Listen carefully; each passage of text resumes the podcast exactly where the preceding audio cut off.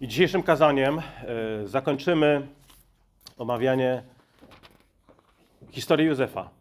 E, Jest to ostatni rozdział Księgi Rodzaju, czyli pierwszej Mojżeszowej, pierwszej Księgi Mojżeszowej i przeczytamy od e, pierwszego wersetu 50 rozdziału. Wtedy Józef rzucił się na twarz ojca swego, płakał nad nim i całował go. Mowa o ojcu, czyli Jakubie. Potem Józef rozkazał sługom swoim, lekarzom, aby zabalsamowali ojca jego i lekarze balsamowali Izraela przez 40 dni, bo tak długo trwało balsamowanie. Egipcjanie opłakiwali go przez 70 dni, a po 70, po upływie 70, po upływie dni żałoby po nim, rzekł Józef do dworzan Faraona, jeżeli znalazłem łaskę w oczach waszych, powiedzcie proszę Faraonowi, Ojciec mój zobowiązał mnie przysięgą, mówiąc, gdy umrę, pochowaj mnie w grobie, który wykopałem sobie w ziemi kananejskiej. Dlatego teraz chciałbym pojechać i pochować ojca mego, a potem wrócę. Na to rzekł faraon: jedź i pochowaj ojca swego, jak cię zobowiązał przysięgą. Pojechał więc Józef, aby pochować ojca swego. Jechali też z nim wszyscy dworzanie faraona, starsi dworu jego i wszyscy starsi ziemi egipskiej. Nadto cały dom Józefa i bracia jego oraz cała rodzina ojca jego. Tylko małe dzieci, owce, owce swoje i bydło zostawili w krainie Goszen. Jechały też z nim wozy i jeźdźcy, także orszak był bardzo liczny. A gdy przyjechali do Goren Ha-Atat, które jest za Jordanem, urządzili tam wielki, bardzo uroczysty pogrzeb, y, uroczysty obrzęd żałobny. Józef obchodził po swoim ojcu żałobę przez siedem dni. A gdy mieszkańcy ziemi kananejskiej ujrzeli obrzęd żałobny w Goren Ha-Atat, mówili, to ciężka żałoba u Egipcjan.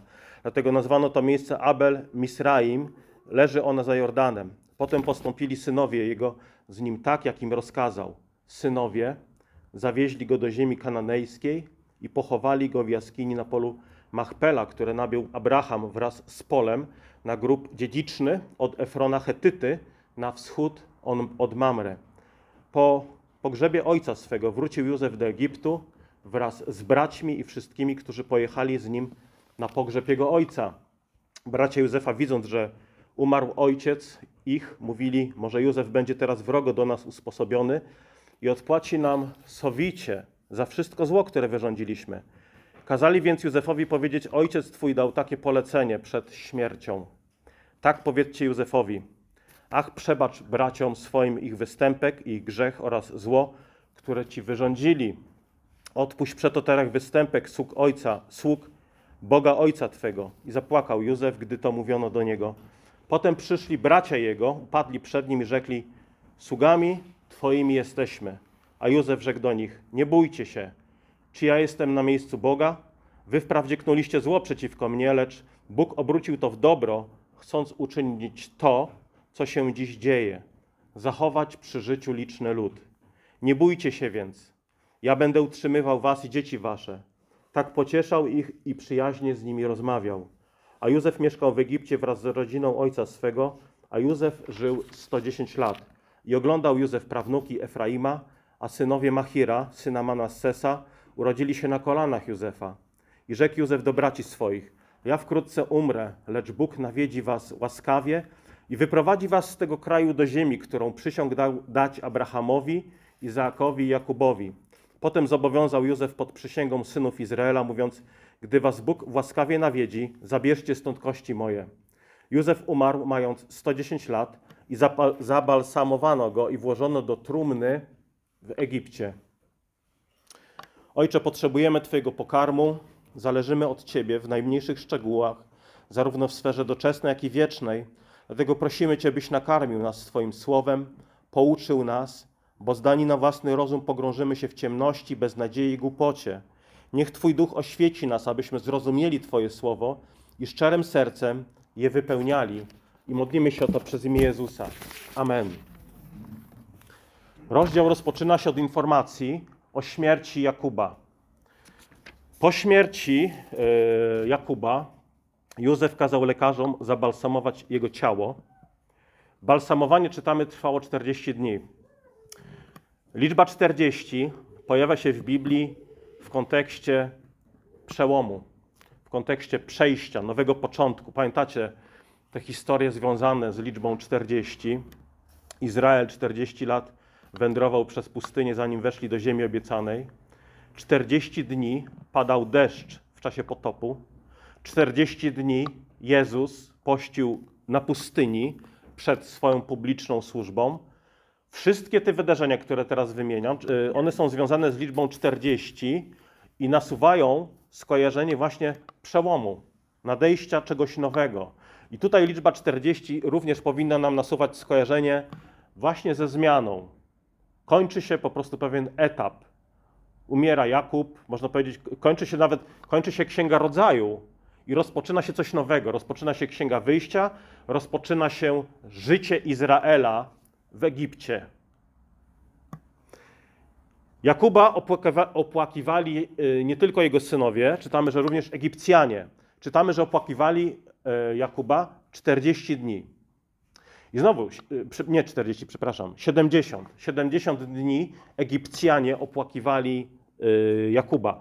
70 jest w Biblii liczbą narodów całej ziemi. Ona, to, to wnioskujemy z opisu przy wieży Babel, pomieszanie języków, języki narodów, odniesienie do Egiptu, który opłakiwał Jakuba przez 70 dni, ukazuje z jednej strony wiarę Egipcjan, wiarę Egipcjan i jest pięknym obrazem zbawienia pogan. Tego, że w przyszłości narody ziemi, nie tylko Izraele, wszystkie narody ziemi przyjdą do Chrystusa. Czyli to pokazuje, że Bóg działa wśród pogan. Miły mu jest w narodzie każdy, kto okazuje zaufanie Bogu. Bóg nie faworyzuje nikogo, z powodu jego, nie wiem, majętności, po, y, pochodzenia, narodowości i tak dalej. I tutaj ponownie widzimy Józefa jako syna, który respektuje wolę ojca. Czasach młodości, pamiętacie, Józef był prawą ręką Jakuba. Na polecenie Jakuba udał się do braci, aby zdać, można powiedzieć, raport Jakubowi, jakim się wiedzie. Tutaj znowu, zgodnie z wolą ojca, odbywa podróż z jego ciałem, żeby pogrzebać go w ziemi przodków. Ale tym razem nie jest sam. Ten orszak pogrzebowy jest liczny. Jechali też z nim wszyscy dworzanie faraona, starsi dworu jego, wszyscy starsi ziemi egipskiej, nadto cały dom Józefa i bracia jego oraz cała rodzina ojca jego. Józef obchodził żałobę po swoim ojcu przez siedem dni. Po powrocie do Egiptu y, i Józefa i jego braci, wśród braci naszła mm, niepewność odnośnie postawy Józefa wobec nich. Czytamy, bracia jego, widząc, że umarł ojciec ich, mówili, może Józef będzie teraz wrogo do nas usposobiony i odpłaci nam sowicie za wszystko zło, które wyrządziliśmy. Czyli ciekawe, Józef wcześniej przebacza braciom, a mimo to teraz, kiedy Jakub umiera, nachodzi ich wątpliwość. Ha, czy naprawdę nam przebaczył? Może Józef, może Józef tylko pohamował się ze swoją zemstą, póki żył ojciec. Skoro jednak teraz ojciec zmarł, czyli Jakub, no to co teraz? Może nadszedł czas, że, że on się po prostu z nami teraz prawdziwie rozprawi. I zobaczcie, oni wiedzieli cały czas, że zrobili złą rzecz. Mieli tego świadomość, ale tutaj cały czas się boją jeszcze konsekwencji. I zwracając się do Józefa, też to jest bardzo ważna obserwacja, nie próbowali usprawiedliwiać swojego czynu, że słuchaj, y, Józefie, ojciec umarł, ale wiesz, no to co zrobiliśmy, to było takie. Zobacz ostatecznie, jakie dobro z tego wyszło. Jak wspaniale Bóg cię użył dzięki nam. Y, no pięknie się to wszystko ułożyło, także jak możesz mieć do nas pretensje? No nie, oni mieli świadomość cały czas, że zrobili zło. Y, I oczywiście tak, Bóg używa nawet ludzkiego grzechu w swoim planie, żeby wyprowadzić z tego dobro. Oczywiście Bóg nie jest autorem grzechu, ale tutaj zobaczcie, to jest przykład tego, że Bóg uwzględnia zło w swoim planie albo wyciąga ze zła dobro, aby nakarmić Egipt czy lud chlebem w czasie głodu. Bóg używa na przykład miecza Babilończyków, Nebukadnezara. Yy, używa wojowniczych, bezwzględnych Asyryjczyków. używa bezwzględnych Filistynów, żeby byli narzędziem sądu nad niewiernym Izraelem, kiedy Izrael od, odchodził od Boga. Te bezbożne narody były taką laską Bożego Sądu ku nawróceniu Izraela. Czyli ktoś może powiedzieć, aha, no to, no to, no to Bo, Boży słudzy. Bóg użył ich ku dobremu, żeby, owszem, był sąd, ale ten sąd prowadził Izraela do pokuty, do nawrócenia. Więc jakie pretensje możemy mieć do Bi- Babilończyków, Asyryjczyków czy Filistyńczyków? No odpowiedź jest nie. No przeczytajmy właściwie wszystkich proroków, którzy mówią również o sądzie Bożym nad bezbożnymi narodami. Szesnasty werset mówi: Kazał więc Józef powiedzieć: Ojciec twój dał takie polecenie przed śmiercią. Tak powiedzcie Józefowi: Ach, przebacz braciom swoim ich występek i ich grzech oraz zło, które ci wyrządzili. Odpuść przeto teraz występek sług Boga Ojca twego. I zapłakał Józef, gdy to mówiono do niego. To trochę przypomina obawę y, Jakuba, kiedy umarł Izaak. Wtedy Jakub pomyślał, że no, to umarł Izaak, mój ojciec, to teraz mój brat Ezaf, który sprzedał swoje pierworodstwo za miskę soczewicy, a to teraz nie będzie miał skrupułów, żeby mnie zabić. I teraz w ten identyczny sposób pomyśleli synowie Jakuba, ponieważ obawiali się śmierci z rąk Józefa. I co robią? Powołują się na wolę ojca jeszcze przed śmiercią, który, który e, według ich relacji mówi: Ach, przebacz braciom swoją ich występek, ich grzech oraz zło, które wyrządzili. I teraz y, nie mamy takich słów Jakuba zapisanych w Piśmie Świętym. Nie ma, nie ma takich słów, które tutaj przywołują bracia. Dlatego no, pierwszym instynktem y, jest to, że po prostu y, bracia posługują się kłamstwem, żeby wyjść cało z tej sytuacji. Ale jednak wielu biblistów uważa, że Jakub faktycznie zostawił taką wskazówkę, ponieważ pragnął pojednania między Józefem a jego braćmi.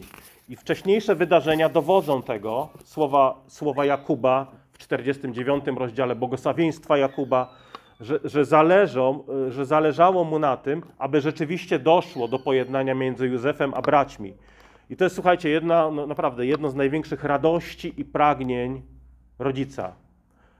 Żeby wszystkie dzieci w domu żyły ze sobą w zgodzie i miłości. Bez względu na to, jak życie się potoczy, gdzie ich tam rzuci w przyszłości i tak dalej, w jakimkolwiek wieku będą, żeby dzieci żyły w zgodzie i miłości. Czyli nawet jeżeli Jakub nie powiedział tego słowo w słowo, tak jak tutaj bracia mówią, to jest to po prostu słuszna interpretacja, ich interpretacja słów i pragnień Jakuba. Mają rację. Jakubowi zależy na tym, żeby Józef i jego bracia żyli w pojednaniu i zgodzie. Czyli oznajmiają śmierć naszego ojca Jakuba, Józefie, niech prowadzi nas do pojednania. Przebacz nam, odpuść nam nasz występek. Czyli można powiedzieć, powołują się na śmierć Jakuba, żeby oni mogli otrzymać nowe życie. Ktoś umiera, żeby ktoś inny mógł żyć. I od razu nasze myśli powinny wędrować w stronę Golgoty. To jest piękne odniesienie do dzieła Jezusa. Śmierć Jezusa oznacza nasze pojednanie z Bogiem. Śmierć głowy odkupionej rodziny prowadzi jej członków do wolności. To jest kolejny przykład opowieści o dziele Jezusa w Księdze Rodzaju. I w reakcji Józef, co czytamy, że zapłakał. Zapłakał na te słowa, gdy mówiono to do niego. Czyli zobaczcie, kolejny raz Józef się wzrusza w tej historii. I, I zobaczcie, o kim mówimy. Mówimy o człowieku, który jest niezłomny, który ma mocny kręgosłup duchowy, moralny. To jest człowiek mądry, mocny w wierze, odważny. I teraz jeszcze jedna rzecz, którą tutaj widzimy. I człowiek o miękkim sercu. Czyli zobaczcie, kiedy chodziło y, o niezłomność, wierność wobec Boga, cały czas trwał mocno w wierze. Kiedy chodziło o grzech braci, czytamy, że rozmawiał z nimi szorstko, nie dlatego, że był im wrogi, ale dlatego, że chciał ich prowadzić do prawdziwego nawrócenia. Czyli kiedy konfrontował ich z grzechem, rozmawiał z nimi, to nie było, taki, to nie była taka, jak to się mówi dzisiaj, taka miękka faja, nie? To był po prostu silny duchowo człowiek, który konfrontował odważnie ich grzech. Ale kiedy widzi skruszone serce i prośbę o wybaczenie, kolejny raz się wzrusza. Płacz Józefa, można powiedzieć, to był taki płacz yy, pojednania i byśmy, bym dodał oczyszczenia. Nie zobaczcie, że zwykle płacz ma taką funkcję, płacz w, bo, w Bożym porządku, no tak działa, tak działa. Bo, yy, przynosi po prostu oczyszczenie, przynosi w jakimś sensie, kiedy mija już, ukojenie i nowy początek. Tak? Ludzie płaczą na przykład na ślubach ze wzruszenia. Ludzie płaczą na pogrzebach ze smutku. Ludzie płaczą w sytuacji, kiedy oglądamy film, gdzie zwaśnione strony się jednają. Tak? To jest też taki wyciskacz łez. Płaczą w sytuacji pojednania, tak jak tutaj. Można, można to powiedzieć, że, można powiedzieć, że łzy płaczu są jak chrzest. Przejście od starego do nowego. Jako granica między tym, co było, a tym, co się zaczyna od tej pory, nie? Józef, y, y, nie tylko Józef, ale Jezus płakał, wzruszając się. Tak? Prawdziwy, prawdziwy człowiek, prawdziwie ludzki człowiek, prawdziwie mężczyzna, prawdziwie wojownik, który depcze łeb diabła, płakał. I to nie jest żadna oznaka słabości, to jest oznaka człowieczeństwa, również u silnych ludzi. Yy, Jim Wilson powiedział: Miękkie nauczanie tworzy twarde serca, a twarde nauczanie tworzy miękkie serca. Miękkie nauczanie tworzy twarde serca, twarde nauczanie tworzy miękkie serca. Ci, zobacz, i, i myślę, że to jest du- dużo w tym prawdy. Dlatego, że ci, którzy są, ludzie, którzy są najbardziej bezwzględni, to są bardzo często ludzie, którzy nie chcą słuchać mocnej prawdy. Są karmieni papką, są karmieni, nie wiem, akceptacją wszystkiego, ale kiedy widzą odmienne myślenie, często okazują hardość i gwałtowność. Natomiast miękkie serca zwykle są cechą ludzi, którzy słyszą prawdę, choćby mocną czy nieprzyjemną. Prawdę. Prawdę o sobie, prawdę o Bogu, prawdę o grzechu, prawdę o nawróceniu. A Słowo Boże właśnie jest jak taki młot kruszący skały i wykonuje pracę w ich sercu. I teraz jaka jest odpowiedź y, Józefa, kiedy bracia proszą go o wybaczenie, powołując się na Jakuba? Józef do nich mówi tak, 19 werset. Nie bójcie się, czy ja jestem na miejscu Boga? Wy wprawdzie knuliście zło przeciwko mnie, ale Bóg obrócił to w dobro, chcąc uczynić to, co się dziś dzieje, zachować przy życiu liczny lud. Nie bójcie się więc, ja będę utrzymywał was i dzieci wasze. Tak pocieszał ich i przyjaźnie z nimi rozmawiał. Czyli Józef co robi? On się powołuje na Boga. Bracia proszą go o wybaczenie, on się powołuje na Boga, mówiąc, czy ja jestem na miejscu Boga? Adam, w przeciwieństwie do Józefa, chciał być na miejscu Boga, ale Józef jest, można powiedzieć, przeciwieństwem Adama. Nie chce zajmować miejsca Boga, bo wie, że tylko Bóg jest Panem życia i śmierci. Bracia Józefa chwycili po zakazany owoc, znowu historia z Edenu, czyli jaki zakazany owoc? Chwycili po życie brata. W odpowiedzi Bóg, kiedy pokutują, przynosi im łaskę poprzez Józefa, który jest obrazem Chrystusa. I w całej tej historii, właśnie w Józefie, powinniśmy dostrzegać Chrystusa, który jest odrzucony przez swoich, który, można powiedzieć, umiera. Pamiętacie ten obraz, kiedy jest pod ziemią, jest w studni, potem jest w więzieniu. Jest jak Chrystus, będący, będący, w, będący w grobie, po czym niczym Chrystus jest wywyższony. Zajmuje naczelne stanowisko tuż po faraonie i po prostu jest namiestnikiem faraona, karmiąc cały lud. przebacza winę, ratuje od śmierci, dając chleb. Józef mówi, że słuchajcie, to Bóg kierował okolicznościami i drogą, którą przeszliśmy, którą on przeszedł przede wszystkim. Nie ma tu żadnego zagniewania, nie ma tu żadnego rozgoryczenia, nie ma tu żadnej mściwości ani agresji.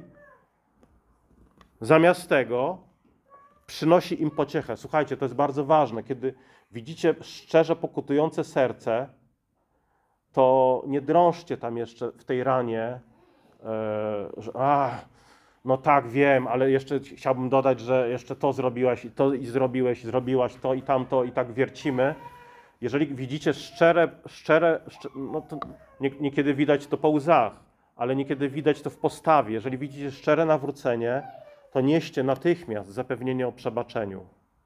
Ro, Józef po prostu nie miał w sobie ani krzty jakiejś takiej mściwości. Bardzo, i, i zauważcie, że właściwie po ludzku to jest niemożliwe, żeby w taki sposób rozmawiać z kimś, kto w taki sposób cię potraktował. To jest niemożliwe. Niemożliwe jest, żeby człowiek, który nie zna Boga, umiał przebaczyć, tak jak Józef przebacza braciom. Żeby człowiek, który nie zna Boga, umiał rozmawiać z ludźmi, którzy go potwornie skrzywdzili i zranili, w taki sposób, jak Józef to robi. Owszem, człowiek, który nie zna Boga, może próbować wyprzeć, może pójść do, nie wiem, świeckiego psychologa, który mówi: staraj się wyprzeć, może czas jest lekarstwem i tak, staraj się zapomnieć, ale tam nie ma słowa przebaczenie na wzór Chrystusa, który przebaczył tobie. Psycholog może to zrobić, jeżeli jest wierzący i dojrzały i zna Biblię. Może wskazać na Chrystusa. To jest źródło przebaczenia. Taka postawa jest możliwa tylko u człowieka, który ma nowe serce, w którym mieszka Duch Święty. I słowa i postawa Józefa są piękną ilustracją słów apostoła Pawła z listu do Efezjan, czwarty rozdział, 31 werset. Apostoł mówi tak: Wszelka gorycz i zapalczywość, gniew i krzyk i złorzeczenie niech będą usunięte precz, wynocha z tym. Niech będą usunięte spośród was wraz z wszelką złością.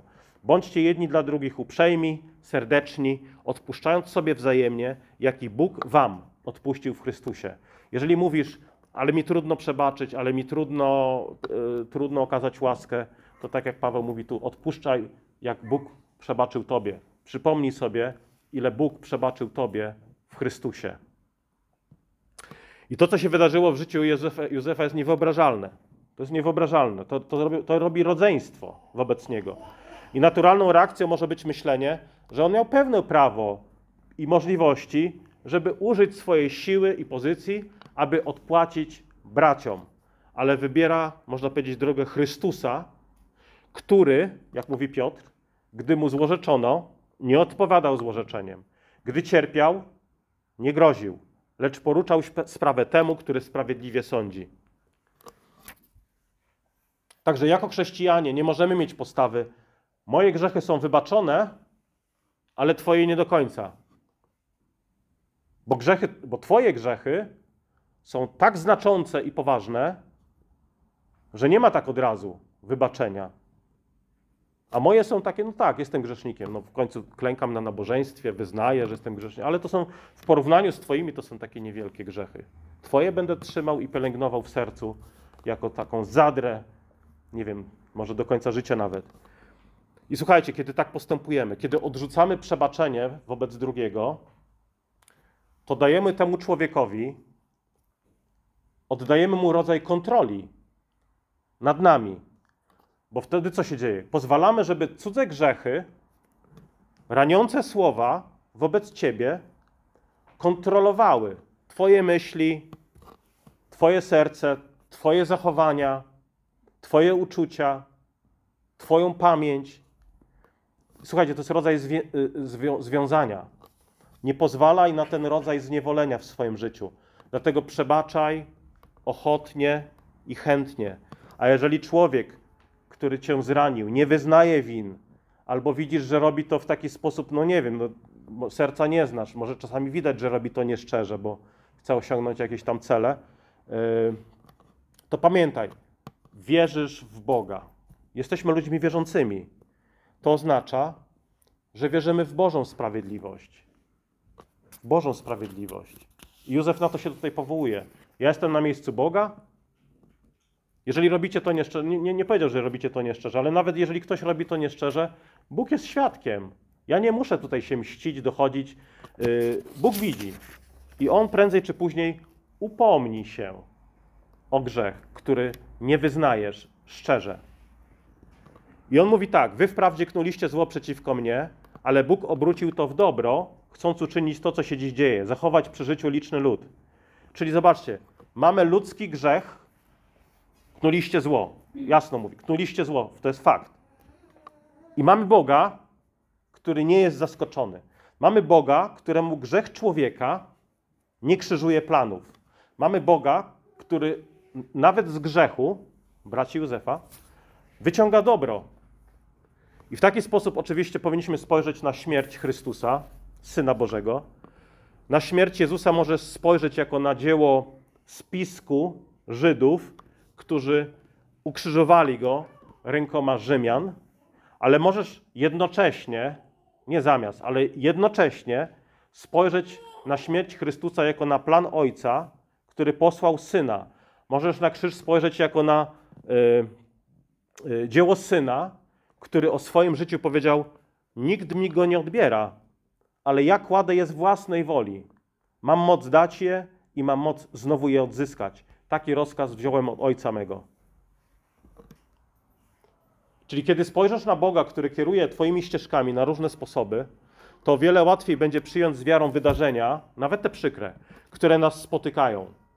Jeżeli nauczysz się żyć, mając świadomość Bożej opatrzności nad Tobą, że nie ma przypadków w Twoim życiu, to będziesz lepiej przygotowany na reakcję, reagowanie w Boży sposób, kiedy przyjdą testy albo utrapienia. I ta prawda, że Boża opatrzność potrafi wykorzystać nawet grzech człowieka ku dobremu, to jest prawda, która się przewija w całej Biblii. Jeden przykład, albo dwa krótkie przykłady. Kajfasz był najwyższym kapłanem w Jerozolimie w czasach Jezusa. Kajfasz. Będąc kapłanem, miał też wpływy polityczne. I bał się, że rzymscy przywódcy potraktują Jezusa jako zagrożenie dla stabilności kraju, no a w rezultacie ucierpiał na tym też inni Żydzi. Więc ten Kajfasz wpadł na pomysł, że lepiej pozbyć się Jezusa, niż ściągnąć gniew Rzy Rzymian na cały lud, na wszystkich Żydów. I powiedział takie słowa: Lepiej jest dla nas, by jeden człowiek umarł za lud, niż żeby wszyscy ten lud zginął. Tak powiedział Kajfasz, kierując się celami politycznymi. Lepiej poświęcić tego Jezusa i będzie spokój. Czyli jeśli chodzi o intencje Kajfasza, wypowiedział to jako bezbożny pragmatyk, jako polityk. Ale to, co powiedział, jest prawdziwsze o wiele bardziej niż mu się wydawało. Dlatego, że jako arcykapłan tymi słowy, słowami zapowiadał, że Jezus miał umrzeć za grzechy. Za grzechy Izraela i wszystkich dzieci Bożych. I potem Jan, czytamy werset następny, że a nie mówił tego sam z siebie, ale jako arcykapłan w owym roku prorokował, że Jezus miał umrzeć za naród, a nie tylko za naród, lecz aby zabrać w jedno rozproszone dzieci Boże. Czyli chcąc się pozbyć Jezusa, służył tak naprawdę ukrytemu, nie wiedział jeszcze o tym Bożym planie. To samo można powiedzieć o tłumie Żydów, którzy wołali: Ukrzyżuj go. To samo można powiedzieć o Piłacie, o Herodzie. Po prostu realizowały, realizowali odwieczny Boży plan. Ukrzyżowanie Jezusa było postanowione przez Ojca od wieczności, ale dokonało się poprzez ręce niegodziwych ludzi, którzy przybili Zbawiciela do krzyża i to w żaden sposób nie usprawiedliwia ich grzechów. Wskazywanie na Boże postanowienie. Nikt nie może powiedzieć, ale to było Boże postanowienie, co miałem zrobić? Nie. Jesteś winny.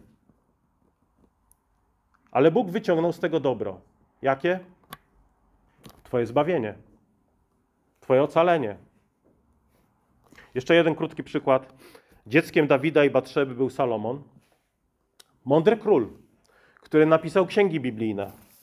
Ale to jednak w żaden sposób nie może usprawiedliwiać grzechu Dawida, który wziął Batrzebę za żonę poprzez cudzołóstwo, a potem morderstwo na Uriaszu, jej mężu.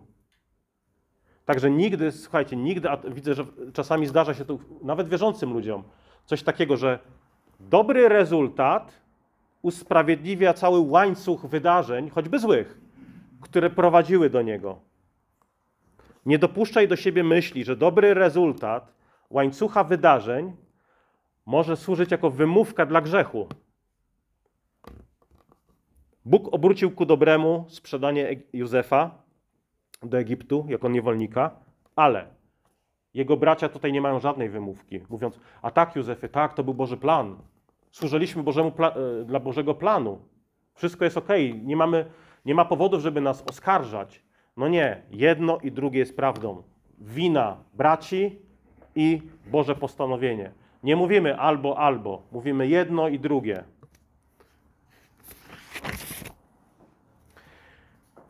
Rozdział, y, ostatni rozdział Biblii, y, ostatni rozdział Księgi Rodzaju, 50 rozdział, on ma dwie, on ma dwie klamry.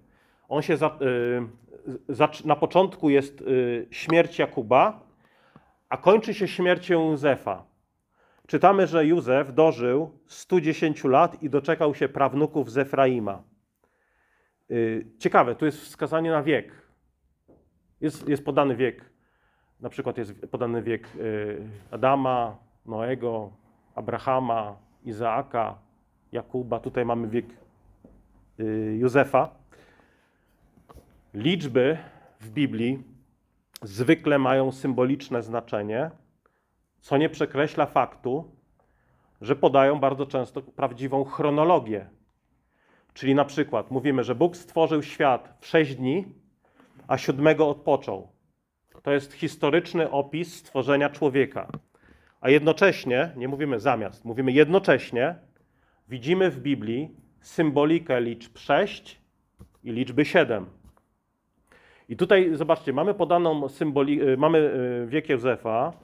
Myślę, że to jest symbolicznie, y, nawią, na, symboliczne nawiązanie do wieku Adama. Nie chcę w ten sposób powiedzieć, że Józef nie żył 110 lat. Żył 110 lat, naprawdę. Takich literalnych 110 lat żył. Ale jednocześnie jest to symboliczne nawiązanie do wieku Adama. W jaki sposób? E, Jim Jordan, jeden z moich ulubionych teologów, on wskazuje na to, że Adam żył 930 lat, jak mówi Księga Rodzaju, a 930 lat to jest 30 razy 30 plus 30. Tak? Policzyliście? Zgadza się? 30 razy 30 plus 30 mamy 930 y, lat. I teraz wiek Józefa, idąc podobną, podobną, podobnym tokiem, mamy 10 razy 10 plus 10. 110. I teraz zdaniem y, Jordana, Jima Jordana, to nawiązanie ma nam ukazać, że Józef jest nowym Adamem, który opiera się pokusie, przeciwieństwie do pierwszego Adama, który uległ pokusie. Dalej, w przeciwieństwie do Adama, Józef obejmuje panowanie i czyni ziemię poddaną. To jest to, co, co Adam miał robić w ogrodzie i poza nim. A Józef to robi. Można powiedzieć, Józef jest przeciwieństwem Adama. Kolejnym przeciw jest przeciwieństwem również w tym, że Adam chciał być jak Bóg, sięgając po owoc z drzewa poznania dobra i zła. Józef mówi do braci: czy ja jestem jak Bóg, żeby decydować tutaj o waszej śmierci, o życiu i śmierci? Czyli Józef odrzuca to, po co sięgał Adam, czyli bycie jak Bóg. I ostatnie wersety to są słowa Józefa, i to też bardzo ciekawa, bardzo ciekawa obserwacja jest. Yy, czytamy, że w 24 wersecie: Ja wkrótce umrę, lecz Bóg nawiedzi was łaskawie i wyprowadzi was do tego kraju, do z tego kraju, do ziemi, którą przysiągł dać Abrahamowi, Izaakowi i Jakubowi Potem zobowiązał Józef pod przysięgą synom, synów Izraela, mówiąc: Gdy was Bóg łaskawie nawiedzi, zabierzcie stąd kości moje. Józef umarł mając 110 lat i zabalsamowano go i włożono do trumny w Egipcie. I teraz ciekawe. E, prośba Jakuba i prośba Józefa e, o pochówek w ziemi danej od Boga są podobne. Natomiast jest między nimi też bardzo ważna różnica. Jakub prosi, że kiedy umrę, natychmiast proszę zawieźcie mnie tam do ziemi ojców i tam mnie pochowajcie. Natomiast Józef prosi, żeby moje kości, on mówi, moje kości wyprowadźcie z Egiptu dopiero wtedy, kiedy w przyszłości Bóg wyprowadzi was z tej ziemi i da ziemię, którą obiecał Abrahamowi, Izakowi i Jakubowi. I powód, dla którego Józef poprosił o zabranie jego kości w przyszłości wraz właśnie z ocaleniem Izraela, a nie natychmiast, on ma, to, to ma istotne znaczenie. I teraz, żeby to zrozumieć, yy, zobaczcie werset 26, gdzie czytamy: Józef umarł mając 110 lat i zabalsamowano go i włożono do trumny w Egipcie. Włożono go do trumny w Egipcie. I teraz słowo przetłumaczone jako trumna to jest, to jest hebrajskie słowo Aaron, które jest tym samym słowem, co arka, co skrzynia przymierza pańskiego. I teraz, żeby lepiej zrozumieć, o co tutaj chodzi, o co, o co chodziło Józefowi, yy, zobaczcie początek yy, Księgi Wyjścia, czyli Józef umiera i co się dzieje dalej. Pierwszy rozdział Księgi Wyjścia, werset szósty. Potem Józef umarł wszyscy, i wszyscy jego bracia i całe to pokolenie, a synowie izraelscy byli płodni i rozmnożyli się i byli liczni i coraz bardziej potężnieli, tak, że było ich pełno w całym kraju. Tymczasem rządy nad Egiptem objął nowy król, który nie znał Józefa. To jest, to jest tu klucz. Rządy nad Egiptem objął nowy król, który nie znał, nie znał Józefa. Nowy faraon. Kiedy nastał nowy faraon? Bardzo szybko. Jedno pokolenie dalej. Mamy, mamy faraona, który już nie wiedział, kim jest Józef. Nie znał, nie wiedział, nie wiedział, nie wiedział co, kim był i co robił. I teraz prośba Józefa o pochówek w trumnie w Egipcie, arce w Egipcie, ma proroczy wymiar. Dlatego, że Bóg komunikuje w ten sposób, że chce, żeby powstała, powstała taka, można powiedzieć, arka w Egipcie przed oczami ludu Izraela. Jej znaczenie było bardzo ważne. Ona miała przypominać, czyli trumna z ciałem Józefa, czyli znowu nawiązanie do arki, miała przypominać Izraelitom, co Bóg uczynił w przeszłości i co obiecał uczynić w przyszłości. Co zrobił w przeszłości? Ocalił nasz lud. Dzięki Józefowi, który został namiestnikiem w Egipcie. A co obiecał w przyszłości? Wyprowadzić nasz lud do nowej ziemi, ku wolności. I tak się stało. Kiedy Izrael wyszedł z Egiptu, Mojżesz zabrał ze sobą trumnę, arkę z kośćmi Józefa. Czyli Izraelici, zobaczcie, nieśli tę Józefową arkę z Egiptu i później na Boże polecenie zbudowali nową arkę, skrzynię świadectwa. Czyli zobaczcie, Bóg znowu zapewnił swojemu ludowi arkę, żeby przypominać im o przeszłych błogosławieństwach i przyszłych obietnicach. I ta arka, można powiedzieć, arka przymierza jest w centrum życia Izraela, no nieomalże do, do przyjścia Chrystusa. Dlaczego do, do przyjścia Chrystusa? Dlatego, że to Jezus jest spełnieniem tych, tych wszystkich symboli i typologii ze Starego Testamentu. To Je, Jezus jest nie tylko większym Józefem. Jezus jest nową arką. Jest miejscem najświętszym. Jest miejscem spotkania człowieka z Bogiem. I teraz zobaczcie, pamiętacie, w Arce Przymierza były tablice dekalogu, manna, którą Izrael zbierał na pustyni i laska Arona, która zakwitła. I teraz spoglądając na Jezusa jako na nową Arkę Przymierza, zobaczcie, mamy te trzy symbole cały czas widoczne. Tak jak było tablice Przymierza w Arce, Jezus jest uosobieniem prawa i proroków. Jezus mówi o mnie, mówi całe prawo. Tak jak w Arce była manna, tak Jezus mówi: Ja jestem chlebem życia. Tak jak w Arce była laska Arona, która zakwitła, tak pamiętacie, co się wydarzyło na krzyżu. Krzyż stał się, można powiedzieć, taką laską Arona, narzędziem odkupienia, który zakwitł w w tym sensie, że przyniósł nam, Tobie, nowe życie. Czyli Jezus jest pełnią, na którą wskazywały wszystkie cienie w Starym Testamencie. Józef jest obrazem Jezusa. Arka jest obrazem Jezusa. Świątynia jest obrazem Jezusa. Baranek jest obrazem Jezusa. Pascha, wszystkie święta Izraela, obrzezanie, szabat i tak dalej, i tak dalej. Dlaczego nie wracamy do cieni? Dlatego, że przyszła rzeczywistość, na którą cienie wskazywały.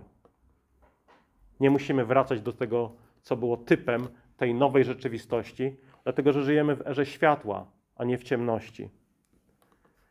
Podsumowując, to jest ostatni rozdział Księgi Rodzaju, więc krótkie takie podsumowanie tego, o czym powiedzieliśmy. Po pierwsze, w sercu Józefa nie ma żadnej goryczy, ponieważ nauczył się zostawiać rachunek krzywd Bogu. I to jest lekcja, którą musimy, musimy sobie przyswoić. Przebaczaj ochotnie, a pomstę za niewyznane winy zostaw Bogu.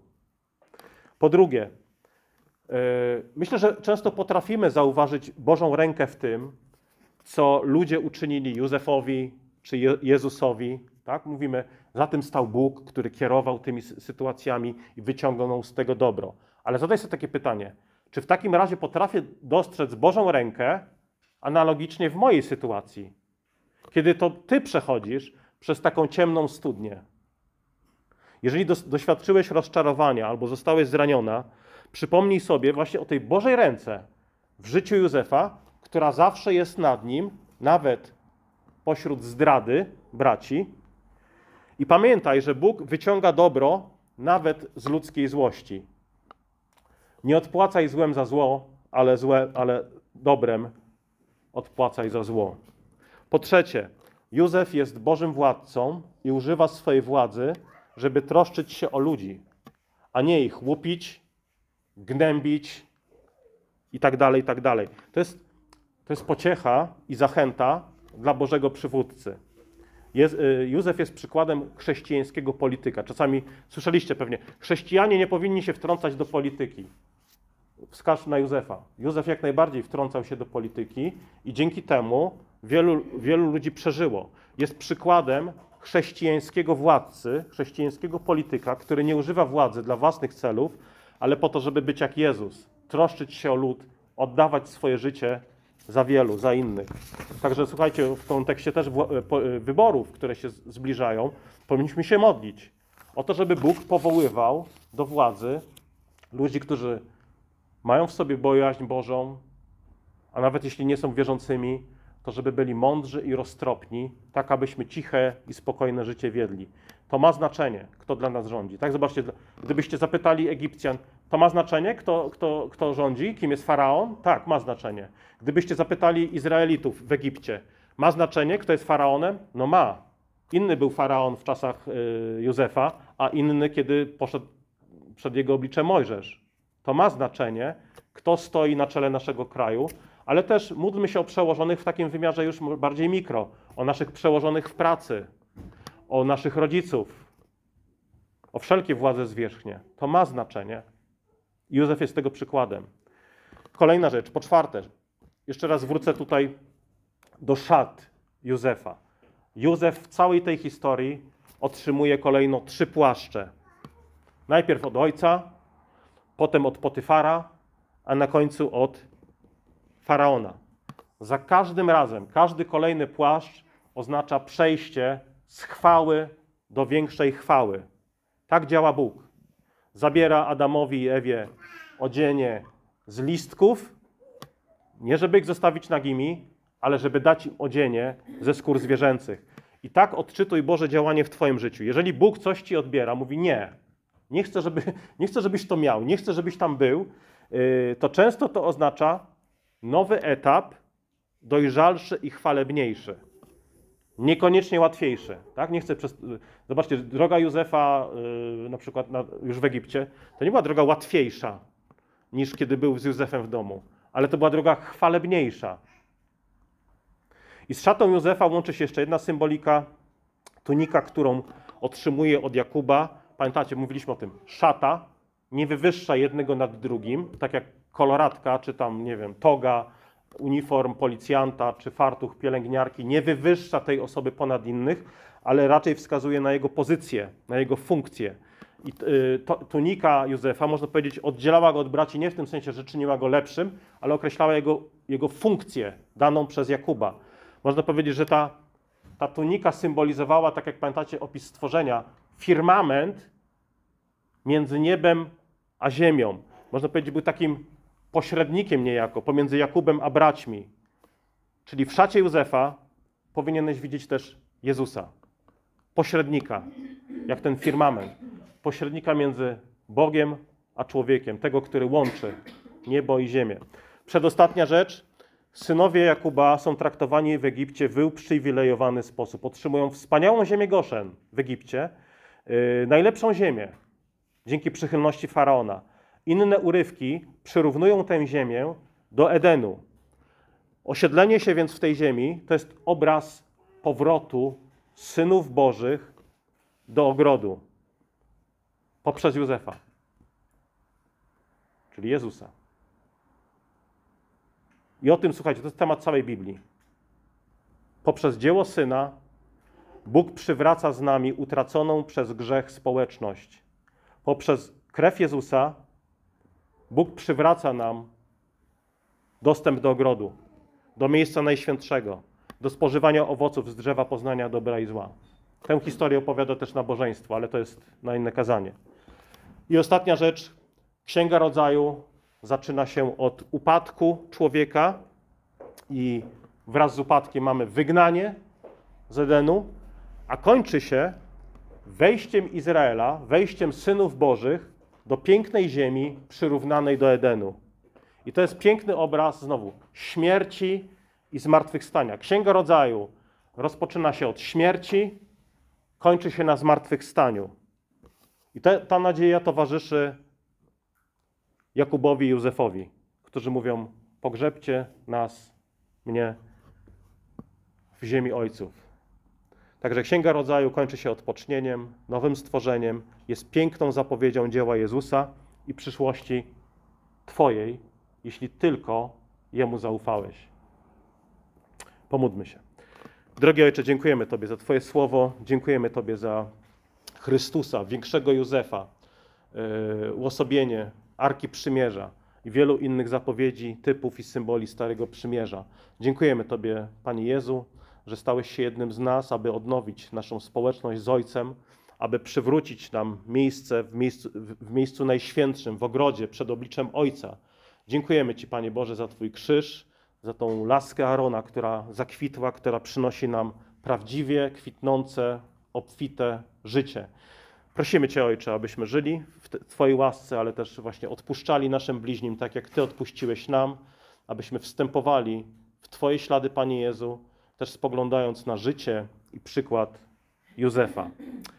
Amen.